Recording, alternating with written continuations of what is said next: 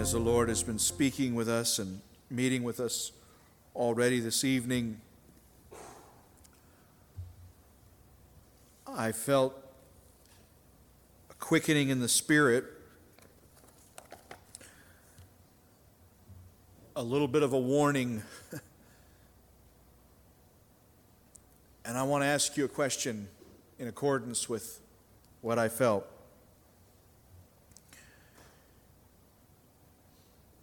If you knew that this was your last meeting, your last opportunity to be in the presence of this people and to feel what we're feeling here tonight in this specific way, in this specific setting, how would that change how you listened and how you responded?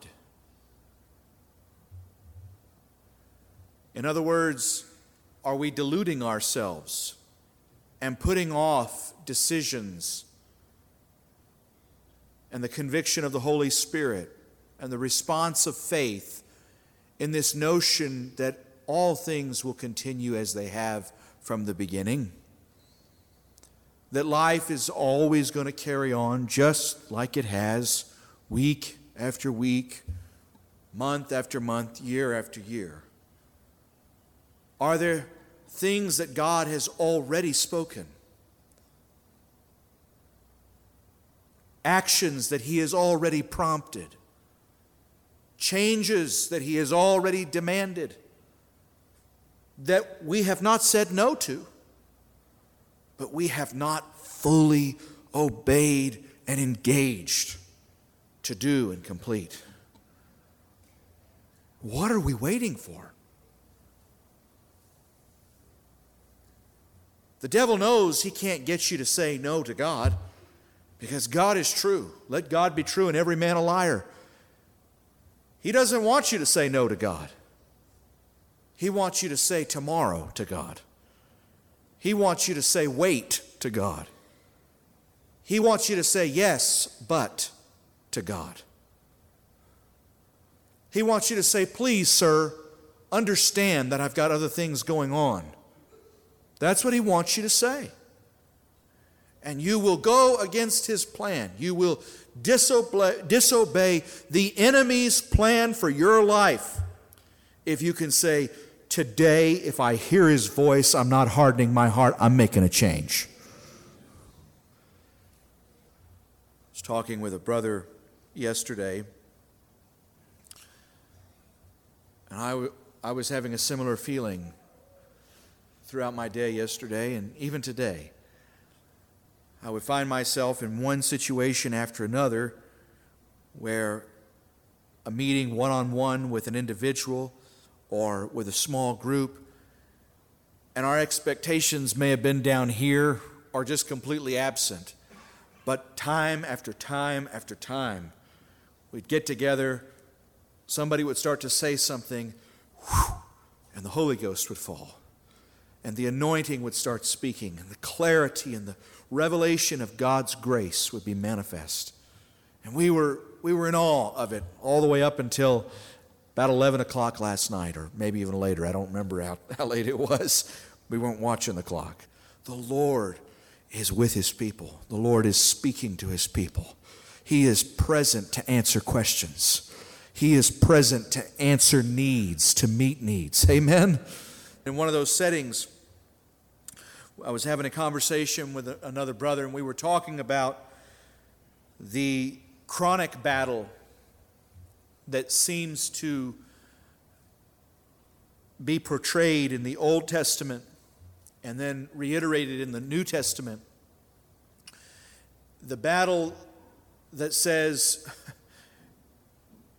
or the, the, the challenge from God that says, can you endure to see the fulfillment of all that God has promised?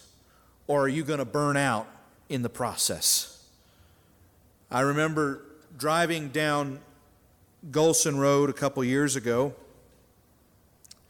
and I don't recall offhand what the crisis was, but we were going through some small crisis, and I told my wife, I said, You know, I know God is not only going to fulfill his promises, he's going to exceed them. He's going to do exceedingly abundantly above all that we can ask, think, or imagine. I just hope that the team hasn't burned out and isn't threadbare and scattered in the day he fulfills his promises to them. And I went on to say something along the lines of I don't care who's burned out, I'm going to still be there and I'm going to pull together with whoever is there, and we're going to fulfill, we're going to realize those promises. Someone once mocked when they left the church, they mocked and they said, Oh, they're always saying that something great is going to happen. It's about to happen, but it's never happened. It's never going to happen. If I may, Brother Howard has a knack of telling us these incredible reports on a regular basis. And I mean, phenomenal things happening in countries all over the world. Miracles unfolding on a daily basis sometimes, and he often will put a little parenthetical at the end of the report that says, Isn't it amazing how nothing's happening? but that's the same thing we've talked about before, where they, they were asking for a sign, and he said to them, No sign will be given the greatest sign performer in the history of mankind is right in front of them. The one who heals lepers and raises the dead and gives sight to the blind, and they're asking for a sign. Could you please open your eyes? It's all around you, it's happening. And now we're living in a day when so much of what we once dreamed of is already at work, it's already happening. Not just in the spirit, but it's being manifest all the time. There is a team of, of people who were sitting in these seats a couple weeks ago who are down in South Africa, and God is building his church there. Strangers coming up to them and saying, We see your young people at the fairs, at the farmers market. Can we please come to some of your meetings? And then saying, We want to commit to come to everything we're invited to. We see something here we've never seen elsewhere. God is building his church. There's a team over in New Zealand right now, there's a team over in Israel right now. God is building his church. There's a fair going on in Idaho right now. There's a community and home birth and little miracles and big miracles happening in Montana right now. In Virginia, they're getting breakthroughs. In Mexico, they're looking for new land. All the naysayers, I don't know what happened to them, but those who stuck, stuck around and waited on the Lord, He never has let us down. Just give Him a chance. Just, just hang on until all of your dross has a chance to burn off the top and see if there's some enduring faith left beneath the boiling that is going to be there to inherit exceedingly great and precious promises. He told us, hold on to your confidence, for it has great reward. You have need of endurance. So after you have done the will of God, you may receive what He has promised. You're not going to feel the fulfillment of God's promise until you have done His will. You're not a bunch of kids gathered around a Christmas tree waiting for Santa Claus to show up. He's got a purpose for you, He's got a work for you to accomplish. God had written in a book works, exploits, plans, and purposes for your life before you were ever born. That's what Ephesians 2 tells us. It says that God has prepared works for us to accomplish, and He prepared them before the foundation of the world. Now just think if we sit around the Christmas tree all our life, waiting, like Brother Warren said, imagining that it's all about us, that the world revolves around us, then we're never going to do God's will and we're never going to inherit those promises. But you have need of endurance so that after you have done God's will, you will receive what was promised. The blessed promises come on the heels of accomplishing His will. Many of us become weary in well doing and we lose heart because God doesn't do things our way. He does things slower, He does things differently. He just doesn't do it our way. Even when it seems he's silent, he is working. Even when it seems he's inactive, his hand is dancing. His manifestation, like a dancing hand, is at work all around, and we don't even know it. But we can lose heart. I told somebody this week the problem is you're inclined to think that your fulfillment is going to come from starting. But that's not what Jesus said. What did he say when he talked about how he was nourished in his spiritual man? Jesus needed nourishment just like we do. It's why his cardinal prayer begins with Our Father who art in heaven, hallowed be thy name. Thy kingdom come, thy will be done on earth as it is in heaven. But the building of his kingdom is, de- is a depleting process. It's an exhausting process. It's a sacrifice. So the next part of the prayer is give us this day what we need to do your will. Give us this day our daily bread. But Jesus told us what his daily bread was. What was it in John 4 34? What did he say? No, it's not all he said. What else did he say? He said, My food is to do and to finish. Look around at the miracles that have been accomplished by the first generation of this church. They weren't just starters, they were finishers. They weren't just people who could get all riled up and this is so exciting and I'm activated and ready to go and do and, and launch, only to fall short. They were people who felt like they weren't fully nourished and hadn't received the promise until they had done and finished until they had done the will of God and finished His work. What works are we engaged in right now that we want ultimate fulfillment from, but which God is saying you're not going to get the ultimate fulfillment until you have finished on some level, brought to completion the things that I have given you to do. Here he is in John 5, the next chapter. But the testimony which I have is greater than the testimony of John.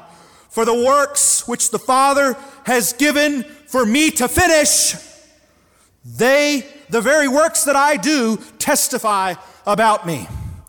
God didn't give Jesus works to start, He gave him works to bring to completion. Yes, the ultimate work won't be finished until He returns, but there's things in each day that I can do that bring the kingdom of God one step forward.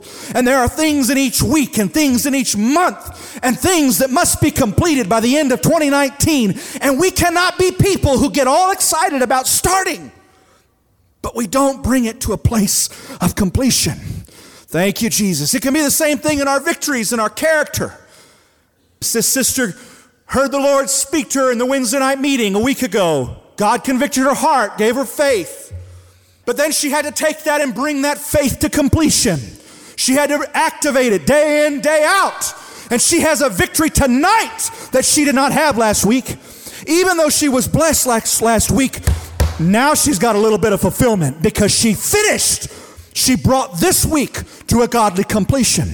He goes again in John 17. He says, I glorified you on the earth, having accomplished the work which you had given me to do not having started it, having accomplished it. 19, John 19, 28. After this, Jesus, knowing that all things had already been accomplished to fulfill the scriptures, said, I am thirsty. And then again, the next two verses later, it says, Therefore, when Jesus had received the wine, he said, It is finished. And he bowed his head and gave up his spirit. The ultimate completion is the last full measure of our strength, of our heart, of our mind, our gifts, our ambitions, our youth, and finally, our life itself. the ultimate fulfillment won't come until we've made that last full measure sacrifice and we enter into the fulfillment of heaven itself. But here on this earth, we can live a fulfilled life if we'll bring to completion the things that He has put before us to do. He does not say, My food will be. He says, My food is to do the will of Him who sent me and to finish His work. You say, Well, how do I do that? How do I finish God's work? The disciples said to Jesus in, in Luke 17, the apostles said to the Lord, Increase our faith. And the Lord said, If you have faith like a mustard seed, you would say to the mulberry tree, Be, be uprooted and be planted in the seed, and it would obey you. So Jesus really does two things here. He points out that they already have enough to be acting, and they're not. So their problem isn't a need for more faith, their problem is a need for more acting on what they already have. He said, If you had faith the size of a mustard seed, so he puts it down to the smallest amount that they want an increase of, and he says, If you just act on what you got, that's his point here. Let me read it to you again. And the Lord said, If you had faith like a mustard seed, you would say to this mulberry tree, Be uprooted and be planted in the sea, and it would obey you. So their problem is that they don't act on what they've got. Which of you, then he goes on to talk about how faith is increased. Which of you, having a slave plowing or tending sheep, will say to him when he comes in from the field, Come, immediately sit down and eat? Now, what are we talking about here? Sit down and be nourished. Have this sense of fulfillment in your life. Feel like you accomplished something. Come in and sit down. But he but will he not say to him, Prepare something for me to eat? And properly clothe yourself, and serve me while I eat and drink, and afterwards you may eat and drink. He does not thank the slave because he did the things which were commanded, does he? So you too, when you do all the things which are commanded you, say to yourselves, We are unworthy slaves. We have done only that which was that which we ought to have done. He goes on and he says, But he will say to the slave, First feed me, and afterwards you may be filled. Now, we know that we can, of course, look at this simply as Jesus. He is the master, and we're going to satisfy his plan, his objectives, before we're going to get caught up in our own. But I want to I want to I want to see if we can entertain this in a little bit broader sense, if you'll bear with me. Does the Bible teach that men and women of God should find places of service to other men and women of God. We don't believe in masters and slaves, but we do believe in service. We do believe that we are all supposed to find a place where we can serve Jesus even in the least of these, one of his humans, one of his mere humans, walking and living amongst us. What about Timothy? Did he just go launching off and have this incredibly successful ministry? What about Gehazi? What about Elisha? What about Luke? What about Peter, James, and John? You see, he says, if you are not faithful with what is another's, how will you ever be trusted with what is your own? And sometimes you have to be faithful in another's ministry before God gives you your own ministry. It's never your own, but your own constituted place in His body. Jesus said, a student cannot be greater than his master or his teacher. It is enough for him to be like his teacher. The disciples weren't trying to surpass Jesus, they were trying to serve Jesus. And they had learned the lesson that they weren't going to be individually fulfilled until they had accomplished the tasks that were chosen and designated by the one they were serving. And so I want to ask you have you ever considered that the problem, the reason behind your sense of unfulfillment is that you have skipped a step? That you have never truly said that your sense of fulfillment and satisfaction would first and foremost be in completing the service that God has given you to accomplish for somebody. Not a perfect somebody, not the ultimate repository of all wisdom, knowledge, love, and perfection, but just a human with a calling, with a purpose. You don't want to get to be 60 years old and saying to somebody, I've never really found my place. I have all these gifts, I have all these aspirations, but I've never really found my place. And I feel like my life is coming to a close, and, and I don't know, I feel a little bit unfulfilled. You're going to do that someday if you don't listen.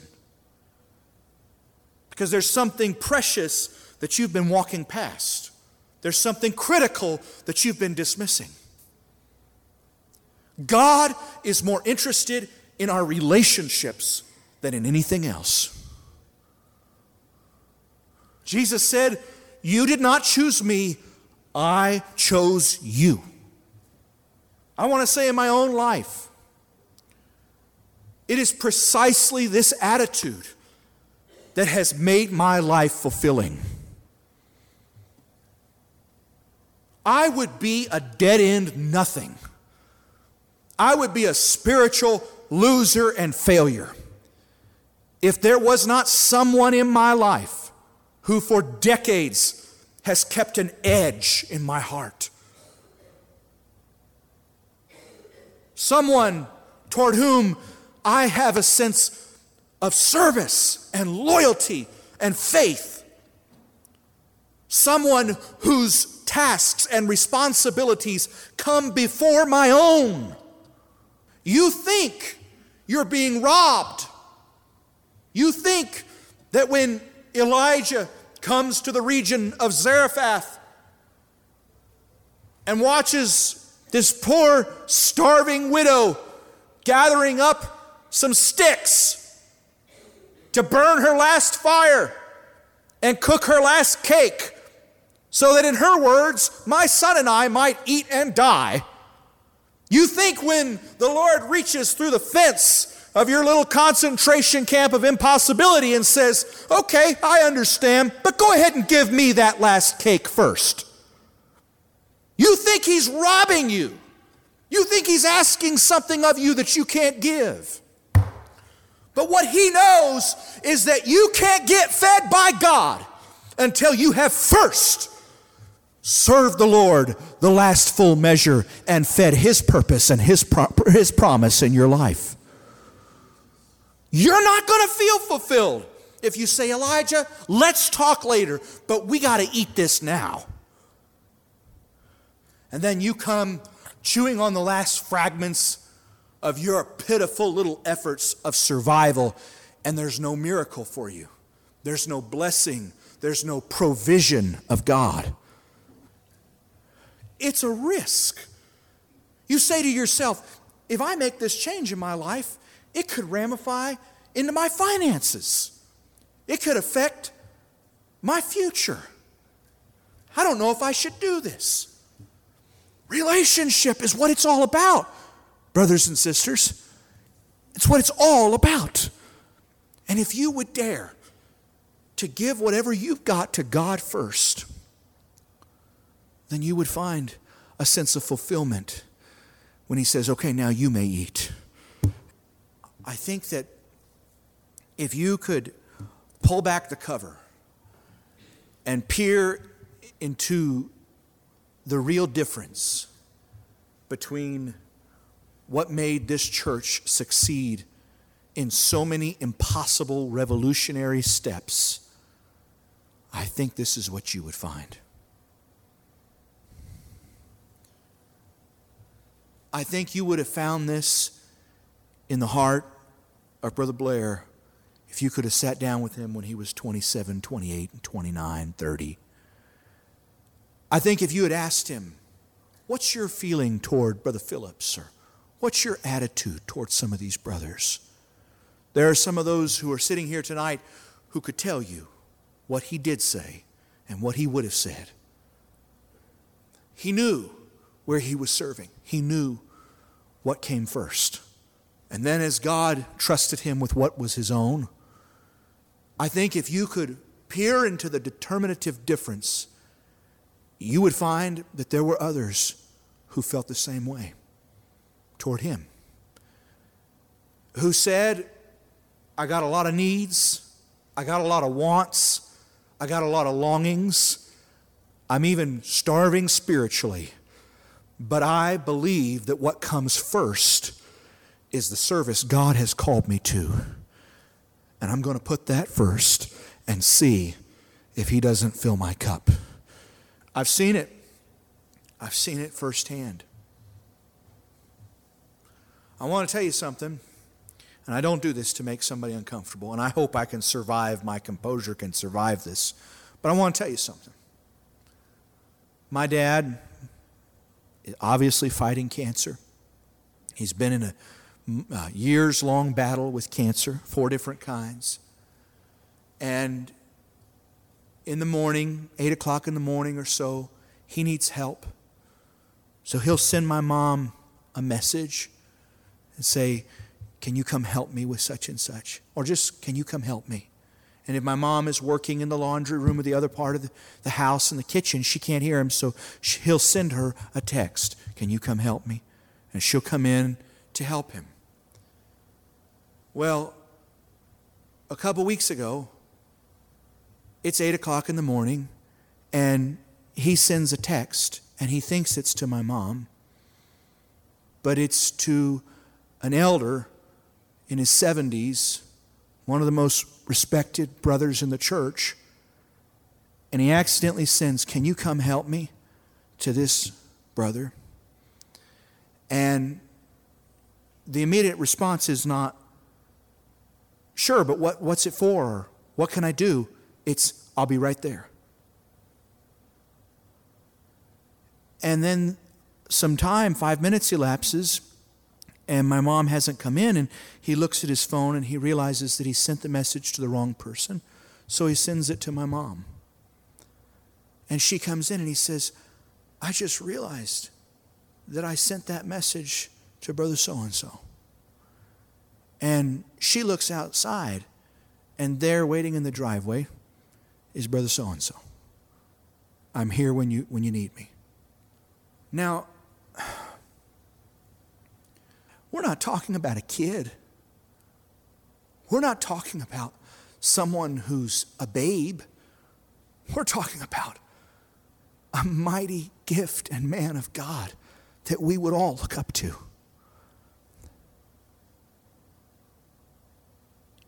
Something has got to come inside of your heart that identifies your place and says, Jesus, if I'm plowing in the field, if I've just woken up, if I'm two and a half miles away and it's eight o'clock in the morning, if it's night, if it's day, if I'm a thousand miles away in another part of the country, I know my place of service and I'm going to deliver every single time. You know, I, I know my dad felt terrible. He felt terrible to disrupt this brother's morning, but I got a hunch. Some of you know who I'm talking about. I got a hunch if you were to talk to that brother, he felt the nourishment of God. He felt the favor of God. He doesn't even think of it as anything. Same brother, my dad's pickup truck 15 years ago, 12 years ago, blows a, a, a transmission in Cody, Wyoming. And the same brother goes and gets a new pickup and gets in the truck and drives through the night to be up there within however many hours and send him back on his way. I don't want to make anybody uncomfortable. except those of us who need a change, who need to be moved out of our complacency. I think this is the difference, folks. I think this is it. There's got to be a purpose and people who represent that purpose that you're called to serve, who evoke in you something that says, I didn't choose myself. Somebody trusted me, and I'm not about to let them down. I'm not about to let make them regret the investment that they have put inside of me. Paul said, I have no one like Timothy. Elsewhere, he said, All have forsaken me except Luke. Brother Nathan pointed out to us that Luke never mentioned himself. Amen. In that time where he was the only one left that hadn't forsaken Paul, he never mentioned himself. Not a sentence about Luke in the, in the, in the book of Acts. Not a comment. He was there. Yet he's invisible. And yet to Paul, he was the one who never forsook him. You see, if you'll learn to serve God first, you'll be fed, you'll be nourished, you'll be fulfilled. You need to find people who provoke you to that kind of service and say, My food is to do and to finish. You want to avoid the life of mediocrity? You want to avoid the path of going nowhere? You got to ask for the path of service. You got to ask for a relationship that inspires you to that kind of devotion. And you'll never slip into that mediocrity. I was talking to a brother in another country this morning, and I said, if you're going to succeed, if this individual is going to succeed in their ministry, they're going to have to zoom out and realize the bigger picture and the grace God has poured out on them in choosing them. We are in a momentous time. We are at a fulcrum, a crossroads in the destiny of the church. If I didn't believe that, I wouldn't be standing here right now. And as of yet, there are not thousands of churches. There may be thousands of people in this, in this movement, but there are not thousands of churches, nor even hundreds, nor even dozens. But God, in His providence, has identified the right people in the right places to be the first. He has identified people over here in the Northwest, people down in San Antonio, and people over in Virginia, people in South Africa and in Israel, and now in India, people in New Zealand, people in Mexico, and now soon in Argentina. A team is going down there. Amen. Open doors all over the place. God is picking the right people. But you better wake up in the morning and say, Oh my God, why did you choose me? What on earth made you pick the likes of me? I am not going to let you down. If it's the last thing I do, I'm going to bring glory to my king, and I'm going to show him that you didn't make a bad bet when you put everything on me in this small region of the world or this great region of the world. Thank you, Jesus. And I told this brother, I said, this minister needs to say, God, what did you see in me? And then be humbled that he saw anything and devoted and committed to not make him regret his decision. God doesn't do things our way, He doesn't do things our timetable. Did Joseph get things his way? You want to live a life of fulfilled dreams? Go look at the dreamer.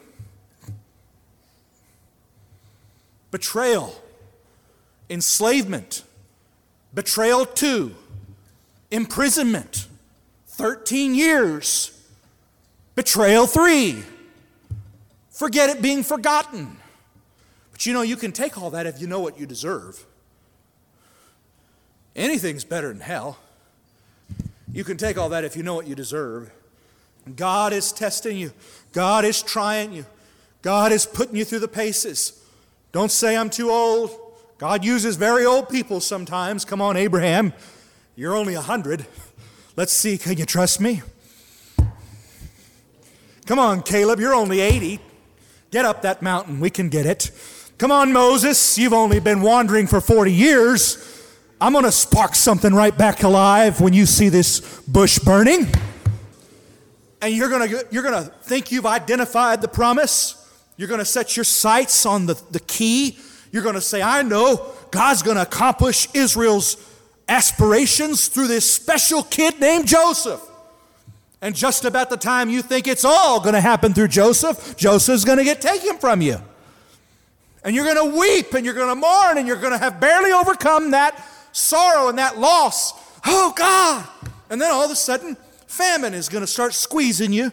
And he's going to reach out his hand and say, Yeah, I, realize you're putting your trust in the second Joseph. Let's have Benjamin. But God, you only you only had Abraham sacrifice Isaac. You've already taken my Joseph. Now you want my Benjamin too? What I want is for you to persevere with me, Jacob. I want you to stay Israel. I want you to hang on. I want you to trust me. So let's have Benjamin. Amen. No, no, can't happen. And the famine just gets tighter and tighter. Judah saying, You can have my sons. We're going to die. This ain't going to work, Dad. And finally, it says that he goes to the mouth of his tent and he says, My years have been few and full of trouble. All these things are against me.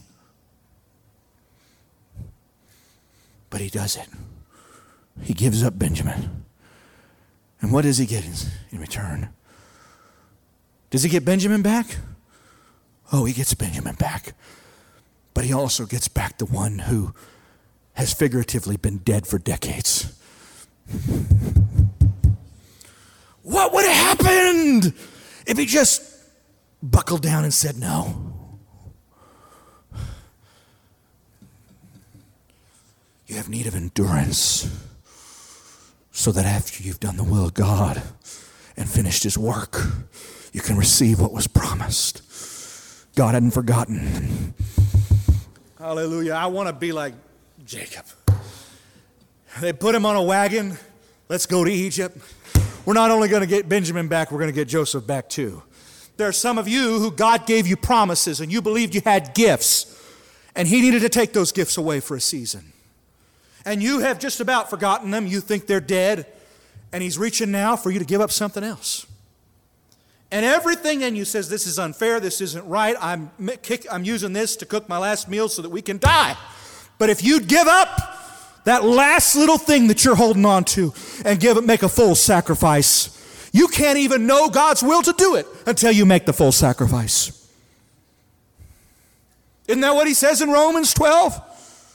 Offer yourself as a living sacrifice, holy and acceptable to God, which is your reasonable form of worship. Do not be conformed to this world, but be transformed by the renewing of your mind, that you may know and approve what is that good and acceptable and perfect will of God. We don't even know the will of God to do it until we've made the complete sacrifice. And if you'd give it up, you might find that Joseph is still off on the side of the stage, waiting to enter when you trust God with everything. Now, I hope you don't suppress the excitement that you feel because I believe God is speaking to some people tonight.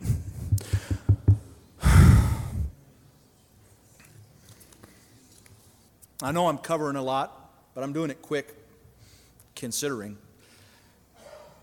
There's a song, I wish I could sing it. I can't, so I'm not going to try. But it says, It's not over. And it says that over and over and over. It's not over. It's not over.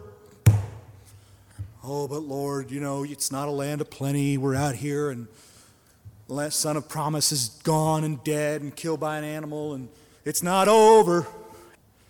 I feel like God is saying that to some people tonight.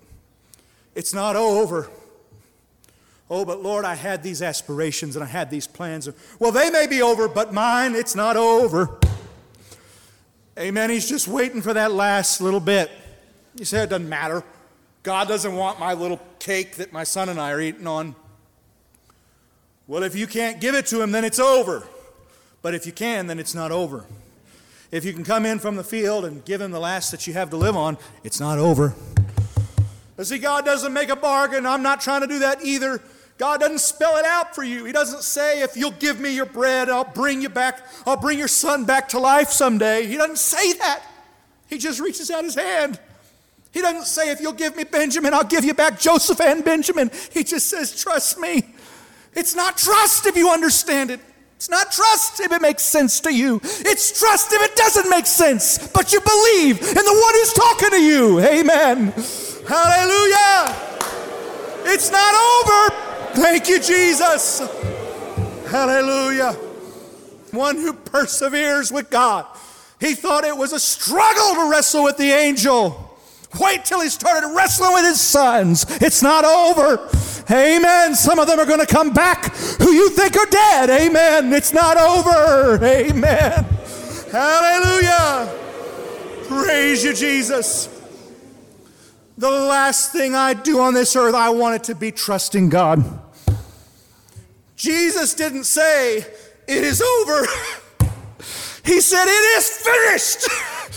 Amen. It wasn't a sense of loss, it was a sense of accomplishment. Amen. He didn't say, I'm going to suffer through this cross and you can peel my life out of my cold, dead fingers. He said, I'm going to despise this shame. I'm going to scorn this pain because I got a joy set before me of finishing what God sent me to do. Amen. It's not over. Amen.